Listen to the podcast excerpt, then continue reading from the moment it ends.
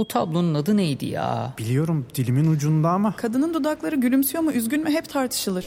Sadece tablonun adı değil, etrafındaki çerçeve, bulunduğu müze, hakkında çıkan haberler, eserin sahibi ve daha birçok bilgi Samsung Galaxy S24 serisi ve Circle to Search ile dilinin ucunda değil, parmağının ucunda. Galaxy AI ile gelecek işte bu kadar kolay. Salus online terapinin yanında size özel ücretsiz içerik planıyla kişiselleştirilmiş bir deneyim sunuyor. Siz de nefes ve farkındalık çalışmaları, meditasyonlar ve çeşitli egzersizlerden faydalanabilirsiniz. Değişim ve gelişim sürecinde hem fiziksel hem de mental sağlığınızı destekleyebilirsiniz. Kendi en iyinizi yaratmak için Salus uygulamasını indirin. Başlangıç 10 koduyla %10 indirimli kullanın. Belki sen de çok zor bir çocukluk geçirdin. Ebeveynlerin nasıl doğru ebeveynler olacaklarını bilmiyorlardı. Ve sana çoğu zaman bilinçsizce yanlış davranışlarda bulundular. Belki okulda, arkadaşların arasında zorbalığa, dışlanmaya, aşağılanmaya maruz kaldın. Belki öğretmenlerin ilkokulda, ortaokulda, lisede, hatta anaokulunda bazen sırf kendi egolarını tatmin etmek için sana kötü davrandılar, seni ezdiler, takdir edilmen gereken yerde sana tersini yaptılar. Belki bunların hiçbirini yaşamadın ama sonra sevdiğin birini kaybettin. Belki terk edildin, belki aldatıldın. Belki kendini çok mutlu sandığın bir ilişkinin ortasında yapayalnız buldun. Belki ebeveyn oldun, bu durumla nasıl başa çıkabileceğini bilemedin. Belki kariyerinin tam ortasında yanlış noktada olduğunu fark ettin. Belki iş yerinde mobbing gördün. Belki senin değerini kimse bilmedi. Bütün bunların hiçbiri olmadı belki. Her şey pürüzsüz, her şey kusursuzdu. Ama sen kendinle hiç barışamadın. Hep başarılı olman gerektiğini düşündün. Hep her şeyin mükemmel olması gerektiğini düşündün. Ama hiçbir zaman her şey mükemmel değildi. Hep bir noktasında bir kusur vardı. Bunlardan hangisi sana tanıdık geliyor bilmiyorum. Ama bunların hepsi insani, hepsi doğal. Ve şundan eminim ki bu podcast'i dinleyen herkes hayatının bir noktasında bir cins bir travmaya, bir cins bir zorluğa maruz kaldı. Bugün iyileşmek hakkında konuşuyoruz. İyileşmek ne demek? Artık kendimize daha iyi davrandığımızı nasıl anlarız? Hayatımızdaki hangi işaretlerden bu sürecin iyi gittiğini gözlemleyebiliriz? Bütün bunlar hakkında konuşacağız.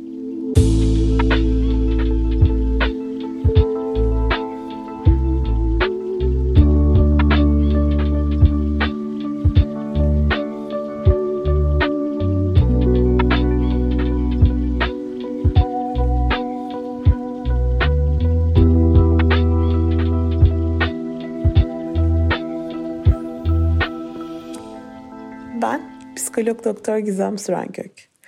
Ben nereden bileyimin bu 14. bölümünde iyileşiyor olduğumu ben nereden bileyim diyoruz. Ve hadi bakalım bunun hakkında konuşmaya başlıyoruz. Bu hafta sosyal medyada yeni bölümü hangi konu üzerine çekeyim dediğimde ve bir anket yaptığımda ağırlıklı olarak iyileşiyor olduğumu nereden bileyim hakkında konuşmamı istediniz. Bu da bana şunu düşündürttü gerçekten hepimiz iyileşiyor olmak istiyoruz. Artık daha iyi hissetmek istiyoruz. Artık daha farklı olsun istiyoruz hayatımızda bir şeyler. Ama belki de şunu kaçırıyoruz. İyileşmek bir süreç. İnişleri ve çıkışları olan bir süreç. Ve bunu düşündükçe ve bunun üzerine uğraştıkça aslında iyileşme arka taraflarda bir yerlerde oluyor. Sadece biz bazen bunun farkına varamayabiliyoruz. Belki de bugün bütün bunları konuştuğumuz zaman siz de eskisine göre çok daha iyi bir noktada olduğunuzu fark edeceksiniz. Belki siz de bu konuda yalnız olmadığınızı, bazılarımızın iyileşme sürecinde kimi zaman dibe vurduğunu, kimi zaman yukarı çıktığını, kimi zaman biraz daha iyi hissettiğini ama kimi zaman of ben hiçbir şey başaramadım gibi hissettiğini anlayacaksınız. İyileşmek aslında sürekli ve her zaman çok iyi hissediyor olmaktan geçmiyor. İyileşmek kendi duygu durumumuzun içerisindeki farklılıkları anlamaktan ve bunlara saygı duymaktan geçiyor. Bugün bu podcast için bir sürü not çıkardım ve size hepsini anlatmak istiyorum. Çünkü aslında iyileşiyor olmanın birçok işareti var ve siz bunların birini ya da birkaçını gösteriyor olabilirsiniz. O yüzden elimden geldiğince kapsamlı bir şekilde anlatmak istiyorum. İyileşmeden önce yani aslında başımıza gelen travmalarda, zor durumlarda kendimizi genellikle kontrolümüzü kaybetmiş gibi hissederiz. Ben hayatta hiçbir şeyi kontrol edemiyorum. Başıma gelen hiçbir şey benim kontrolüm altında gelişmiyor. Bu duygu e, genel olarak aslında kontrol illüzyonuyla ilişkilidir. Yani biz hayatta birçok şeyin kontrolünde olduğunu sanır, olduğumuzu sanırız. Ama aslında gerçekten kontrol edebileceğimiz şeyler oldukça sınırlıdır ve çoğunlukla sadece bizimle ilgilidir. Yani mesela ben kendi beklentilerimi, kendimle ne şekilde konuştuğumu, stresimi ve genel olarak duygularımı nasıl yönettiğimi, başka insanlara gösterdiğim tepkileri, başka insanlara koyduğum sınırları, belki kendi düşüncelerimi bir miktar kontrol edebilirim. Ama maalesef başkalarının bana nasıl davrandığını, başkalarının bende yarattığı duyguları, diğer insanların yaş- nasıl yaşamayı seçtiklerini, yaşam stillerini, başkalarının inanç ve düşüncelerini, onların neyi nasıl algıladığını, benim davranışlarımın sonuçlarının onlardaki yansımalarını, başkalarının benim hakkımdaki düşüncelerini kontrol edemem. Ve bu beni sosyal ilişkilerde aslında oldukça sınırlı bir noktada tutar. Yani ben bir şekilde hareket ederim ve karşımdaki çok farklı şekilde algılayabilir. Bu durum benim suçum olmak zorunda değil. Ben burada sadece kendi davranışlarımdan mesulüm. Ve iyileşmek öncelikle benim kendi sorumluluk alanımdaki davranışları, düşünceleri ve duyguları fark etmekten geçiyor. Ben kendi alanımın sorumluluğunu alıp kendi alanıma dair bir sınır çizdiğimde başka insanlar beni seviyor mu? Değil. Ben başka insanlar için yeterince iyi miyim? Onların sevgisine layık mıyım? Değil. Başkaları için kusursuz olmalıyım, kusursuz gözükmeliyim? Değil. Başkaları uğruna başarısız olmak için çok uğraşmalıyım? Değil. Başka türlü düşünmeliyim. Yani mesela şunu sormalıyım kendime. Ben bu insanları seviyor muyum? Ben onların düşüncelerini gerçekten önemsiyor muyum? Ben bu halimle kendimi seviyor muyum? Ben böyle olduğum takdirde başkalarının beni sevi, sevip sevmemesinden öte ben bu halimle barışık mıyım? Bu soruları sormam gerekiyor kendime. Ve belki de şunları söylemeliyim. Ben diğer insanların bana karşı olumsuz davranışlarını tolere etmek zorunda değilim. Ben başkalarının düşüncelerinin beni tanımlamasına izin vermek zorunda değilim. Ben kendimi bu halimle ortaya koyuyorum ve bu şekilde var oluyorum. Bu halimle güçlüyüm, bu halimle güzelim ve karşıma çıkan bütün insanların beni bu halimle benimsemesini istiyorum. Bu arada bunu söylerken şunu kastetmeye çalışmıyorum. Ben bu halimle güçlüyüm ve güzelim dedim mesela. Karşıma çıkan her insan beni bu halimle kabul etmek zorunda değil tabii ki. Ama beni bu halimle kabul etmiyorsa ve bana kendi istek ve ihtiyaçlarını belirttiği zaman bunlar benim istek ve ihtiyaçlarımla çatışıyorsa ve ben kendiminkilerden ödün vermek istemiyorsam, o da kendinkilerden ödün vermek istemiyorsa o zaman birbirimizi zorlamaktan vazgeçmemiz lazım aslında. Yani ısrarla olmayacak ilişkilerin içerisinde kaldığımızda sen bana iyi gelmiyorsun ben de sana iyi gelmiyorum ama biz bu ilişkiyi oldurmak zorundayız gibi hissettiğimizde o zaman işte ısrarla mutsuz oluyoruz. Bu arada bu söylediğim romantik ilişkiler için geçerli tabii ki. Eminim birçoğunuzun aklına ilk bu geldi. Ama bu aynı zamanda arkadaşlık ilişkileri için de geçerli, iş yerindeki ilişkilerimiz için de geçerli. Hatta ve hatta ebeveyn çocuk, kardeş ve kardeş ilişkilerinde de geçerli. Yani siz yetişkin halinizde, olduğunuz kimliğinizde, olduğunuz bedeninizde, olduğunuz düşünce ve duygularınızla ebeveynlerinizden saygı, sevgi, anlayış, kabul görmüyorsanız o zaman o ilişkilerde de aslında sınır koyabilirsiniz. Birçok zaman ilişkilerimizi koparmamaktan bahsediyoruz. Zaten ilişkilerimizi kopartıp atalım, yapayalnız kalalım. Bizi bu halimizde olduğu gibi kabul etmeyen hiç kimse etrafımızda olmasın demek değil bu. Ama olduğumuz halimize kabul edilmiyorsak bir ilişkide ama o ilişkiyi hayatımızda tutmak konusunda ısrarcıysak mesela bu insan ebeveynimiz olduğu için o zaman da o insanla iletişimimize belirli sınırlar getirebiliriz.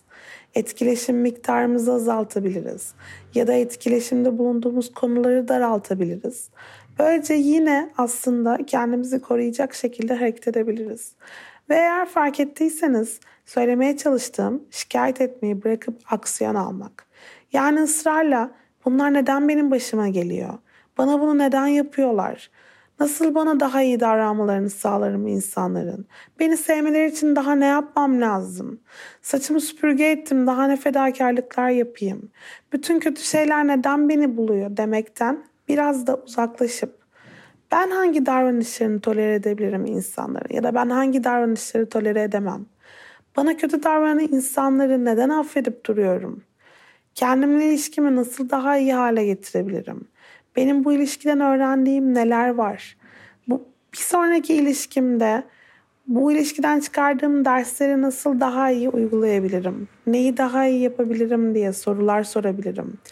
Çok mutsuzum, çok haksızlığa uğruyorum, bana hiç saygı duymuyorlar dediğim yerlerde ve ilişkilerde kalmayabilirim.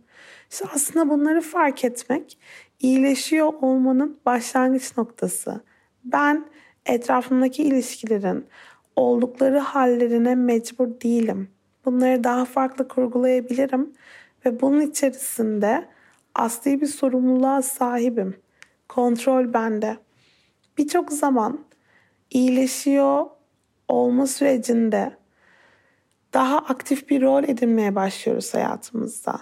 Öncesinde daha edilgen, daha pasif, daha başkalarının bizim adımıza karar verdiği, başkalarının bizi sevip sevmem sevmemeye, bizimle kalıp kalmamaya, bizi mutlu edip etmemeye karar verebildikleri bir düzen içerisindeyken bundan çıkıp hayır ben mutlu olmayı, iyi hissetmeyi, bana iyi davranılmasını hak ediyorum ve bunu karşı taraftan beklemek zorunda değilim. Ben bunun sorumluluğunu alıyorum ve ben, bana bunu sağlamayan insanlarla arama bir mesafe koyuyorum diyebildiğim zaman aslında iyileşme yönünde çok anlamlı bir harekette bulunmuş oluyorum.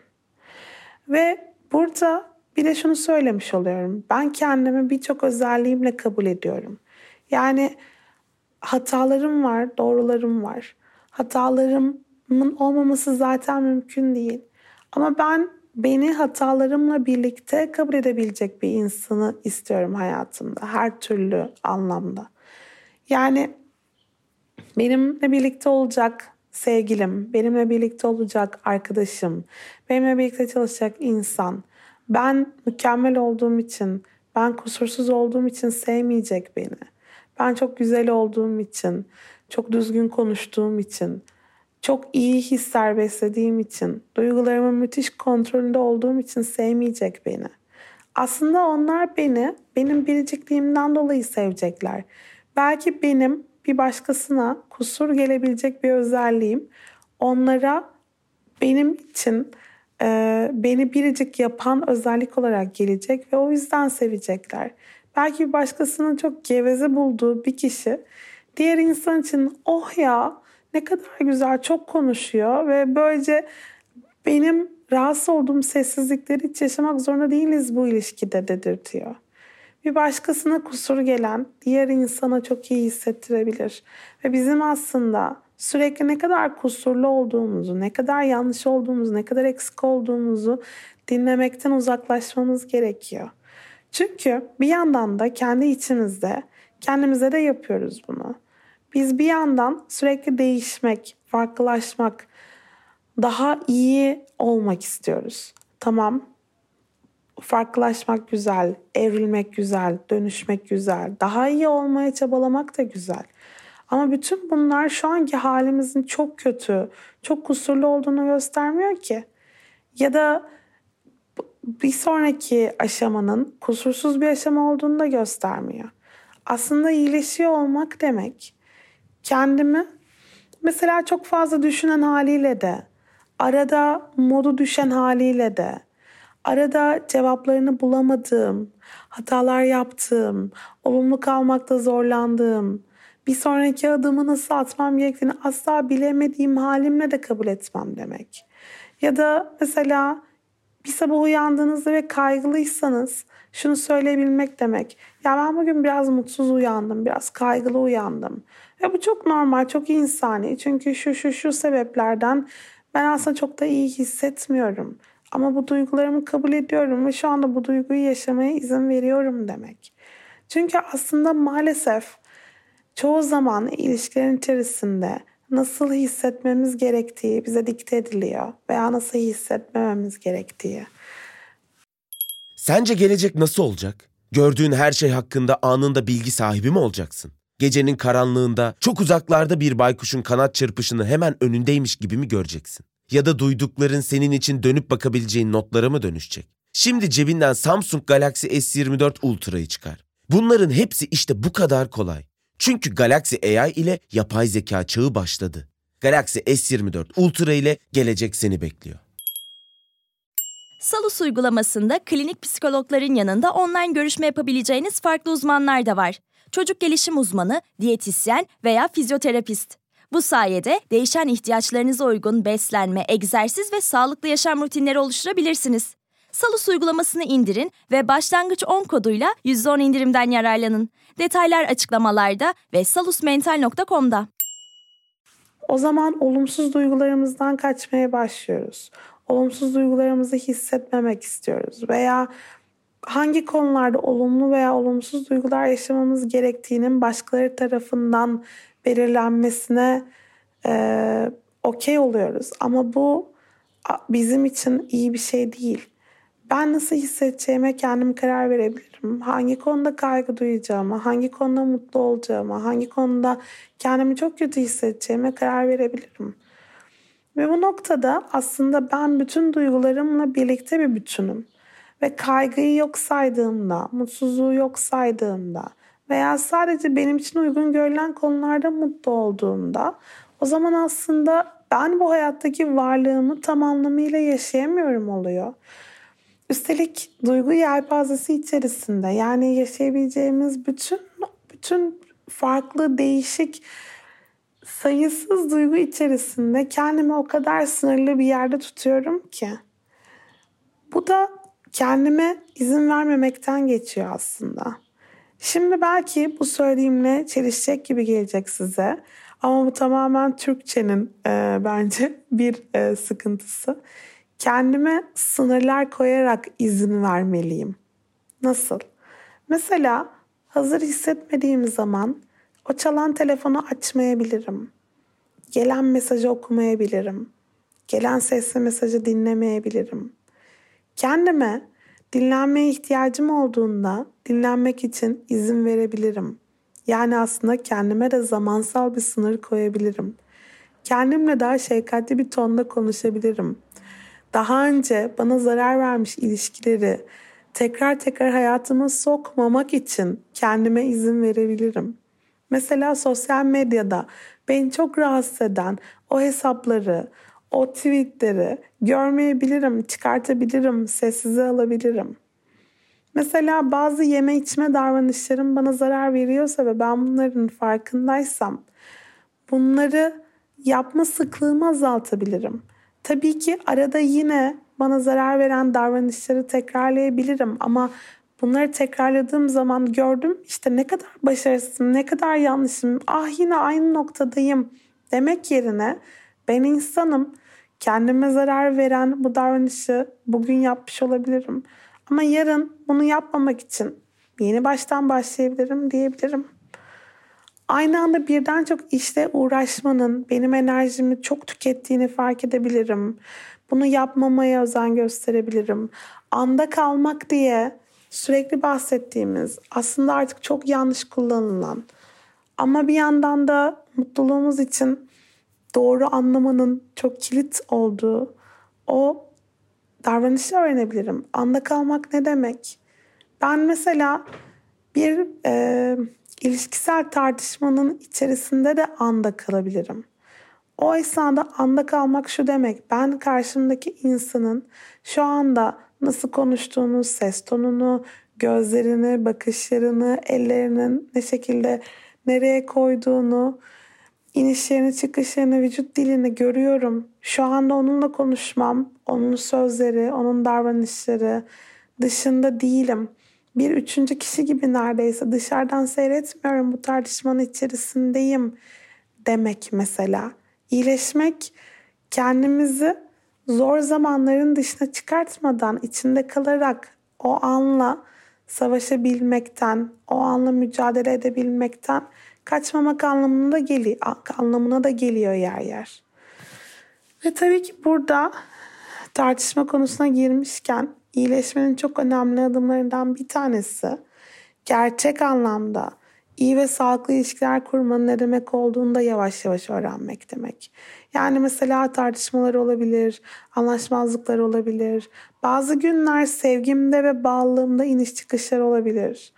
Önemli olan açık bir iletişimle ve iyi niyetle, kendi sınırlarımı da koruyarak ama tabii ki ilişkiyi de çok önemseyerek bunları çözmek demek. Bunları çözmek için gayret sarf ediyor olmak demek. Bir ilişkide iyi ve kötü günlerin olduğunu kabul etmek demek. Birlikte savaşabilmeyi öğrenmek. Hatta belki güleceksiniz ama çok sıkıcı, sakin, durağan geçen bir günden zevk alabilmeyi öğrenmek, oradaki huzuru görebilmek demek. Çünkü bazen iyileşmemiş ruhumuz, örselenmiş, hırpalanmış ruhumuz bizi huzurlu ilişkilerin içerisinde huzursuz edebiliyor. Hırçınlıklar yaşamamıza sebep olabiliyor. Yani e, durum içerisinde kaos yaratmamızı sağlayabiliyor kendi içimizde geçmişten gelen sıkıntılarımız. İşte o yüzden bir ilişki iyi ve sağlıklı gittiğinde, huzurlu ve yer yer sıkıcı olduğunda, tabii ki bu sıkıcılığı burada böyle daha esprili bir tonla söylediğimi eminim anlıyorsunuzdur. Onun içindeki huzuru ve mutluluğu görüp takdir edebiliyor muyuz? Kendimizi oraya bırakabiliyor muyuz? Kendimizi bunun içerisinde iyi hissedebiliyor muyuz? Bu mesela iyileşmenin çok önemli bir parçası. Bununla birlikte mesela yine ilişkiler içerisinde karşımdaki insana kendimi anlatabiliyor muyum?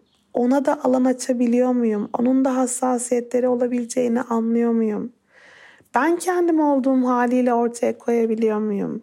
Kendi sınırlarımı ve ihtiyaçlarımı dile getirebiliyor muyum? Ve belki mesela çok atladığımız bir şey. Karşımdaki kişilerden yardım ve sevgi talep edebiliyor muyum? Bu, bunlar iyileşiyor olduğumuzun göstergeleri aslında. Bir gün bir tweet atmıştım. Ee, biri bana sarılmak yani sarılmaya sevgiye ihtiyacım olduğunda sana çok ihtiyacım var gelip beni sarar mısın demekten çekinmeyelim diye. Ve bu tweet ne kadar çok beğenildiyse o kadar çok linç de yedi. Ben niye söyleyeyim ki anlasın karşımdaki insan diye. Bunu söyleyeceğimi ölürüm daha iyi diyenler bile oldu. Ama işte iyileşiyor olmak tam da bu. Yani ben benim ihtiyacım şu. Sen orada beni seven insan olarak bulunuyorsun ve ben sana ihtiyacımı dile getiriyorum. Sen de gelip benim ihtiyacımı karşılıyorsun. Bundan daha güzel bir ilişki olabiliyor mu? Eğer biz sevdiğimiz insana beni sarar mısın? Gelip biraz bana iyi hissettirir misin?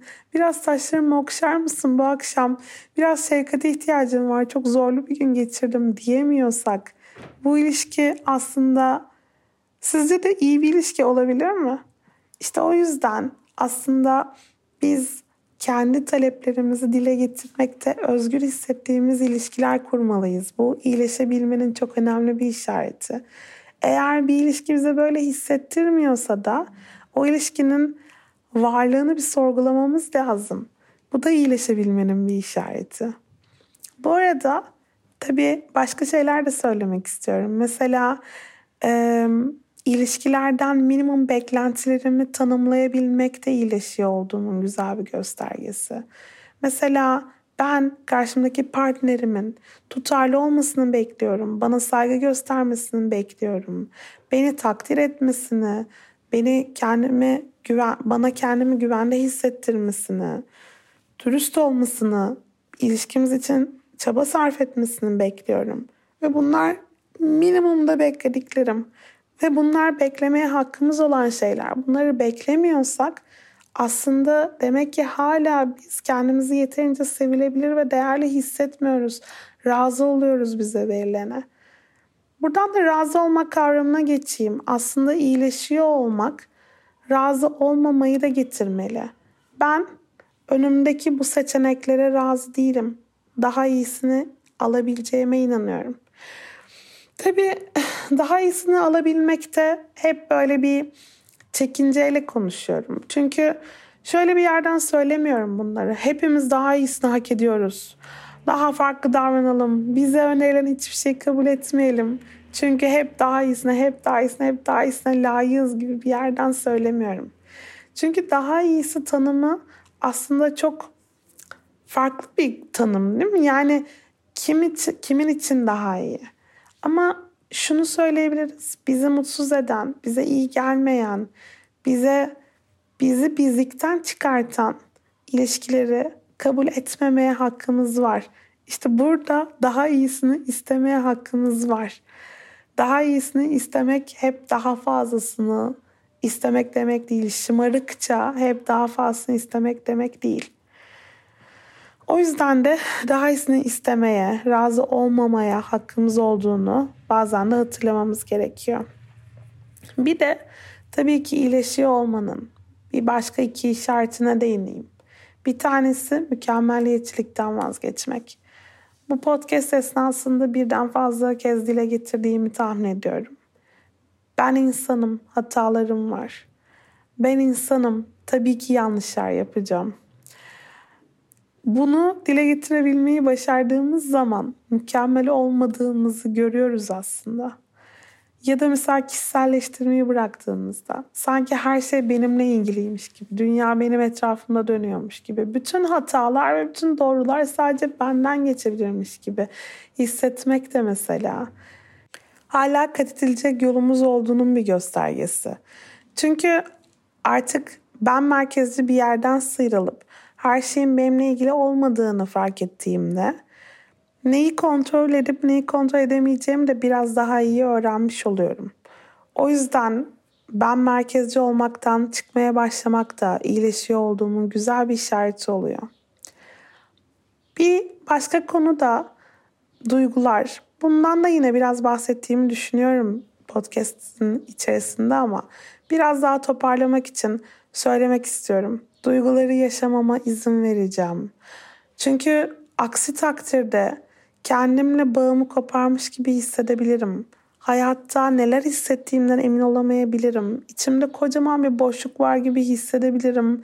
Amacımı ya da motivasyonumu yitirebilirim. Kendimi yapayalnız hissedebilirim duygularımdan bağımı kopardığımda. Duygularım oradalar. Benim duygularıma erişimim var aslında. Duygularımı yok saymadığımda, yaşadığım bir olayın bende ne hissettirdiğini görmeye izin verdiğimde de iyileşmeye daha çok başlıyorum. Çünkü olumsuz duyguların da bir işlevi var ve onları yok saydığımızda maalesef olumlu duygulardan da yitiriyoruz. En olumsuz duyguları yaşamaktan korktuğumuzda ve onları görmezden geldiğimizde aslında en olumlu duygulardan da biraz kaybediyoruz. O yüzden duyguları tekrar söylüyorum bütün yelpazesinde yaşamaya izin vermek kesinlikle iyileşmemiz için çok önemli bir adım olacak. Bir de tabii ki belki de bununla başlamalıydım ama başlayamadıysam da bununla bitireyim.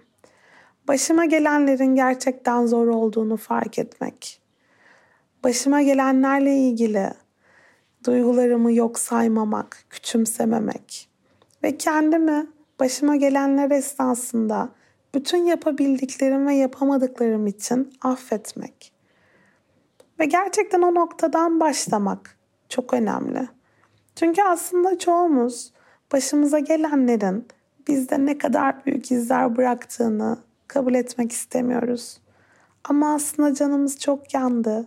Kendimizi çok yalnız hissettik. Çok çaresiz, çok kontrolün dışında hissettik. Ve bu çok doğaldı. Ama bugün o noktada değiliz. Bugün farklı bir noktadayız. O gün o noktada olduğumuzu görüp, kabul edip, o andaki kendimize şefkat gösterebildiğimizde değişim başlayacak. Umarım siz de hem o gün yaşadıklarınızı hem bugün içinde bulunduğunuz halinizi gerçekten büyük bir şefkatle kabul edip baştan başlayabilirsiniz gerekiyorsa veya kaldığınız yerden devam edebilirsiniz. Tekrar belirtmek istiyorum ki iyileşmek bir süreç ve aslında bence çok nacizane iyileşmenin bir sonu varmış gibi de gelmiyor bana. Yani bir destinasyon yok. Bu bir yolculuk ve biz nefes aldığımız son ana kadar iyileşmeye devam ediyoruz. Çünkü nefes aldığımız son ana kadar minik minik yaralanmaya da devam ediyoruz. O yüzden de iyileşmenin devamlılığı da çok önemli. Tam bu noktada aslında iyileşmek adına yakın ilişkiler olarak yaptığımız ufak bir destekten de bahsetmek istiyorum. Bir uygulama çıkardık. İsmi Relate. App Store'da, Google Play Store'da bulabilirsiniz. Relate içerisinde bize iyi gelecek farklı yolculuklar var ve o yolculuklar bize her gün yapabileceğimiz küçük adımlar sunuyorlar ve o küçük adımlarla aslında nasıl daha iyi hissedebileceğimizi, nasıl iyileşebileceğimizi gösteriyorlar. Siz de kendinize uygun olan yolculuğu belirleyebilir ve kullanabilirsiniz Relate'ı. Ee, gerçekten Relate içerisindeki her kelime e, bizim elimizden çıkıyor. Ve her birinde gerçekten de birilerinin iyileşmesine yardımcı olmayı umuyoruz. Umarız bütün o kelimeler size dokunabiliyordur. Umarım bu podcast'teki bütün kelimeler de size dokunabilmiştir ve iyileşme sürecinize katkıda bulunabilecektir. Çünkü ben de bu podcast'i çekerken kendi iyileşme sürecime de katkıda bulunmasını çok istedim bu söylediklerimin. Her zaman söylediğim gibi sosyal medyadan bana istediğiniz gibi ulaşabilir. Bu podcast'i dinledikten sonra hissettiklerinizi yazabilirsiniz. Ben bana gelen bütün mesajları okuyorum ve sizden gelen yorumları gerçekten çok seviyorum. Beni çok motive ediyor. Dinlediğiniz için çok teşekkür ederim. Bir sonraki podcast'te görüşmek üzere. Herkese sevgiler.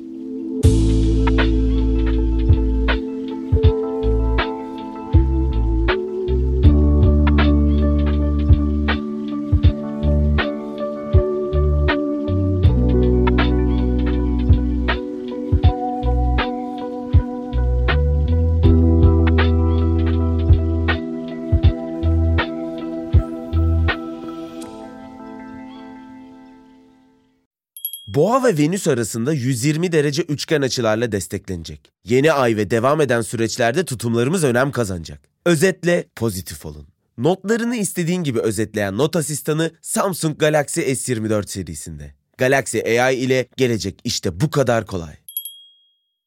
Salus yetkin psikologları ile terapiyi her yerden ulaşılabilir kılmaya devam ediyor. Yaşam tarzı değişiklikleri, adaptasyon sorunları, yalnızlıkla başa çıkma gibi konularda online terapi desteği için Salus uygulamasını indirin. Başlangıç 10 koduyla %10 indirimli kullanın.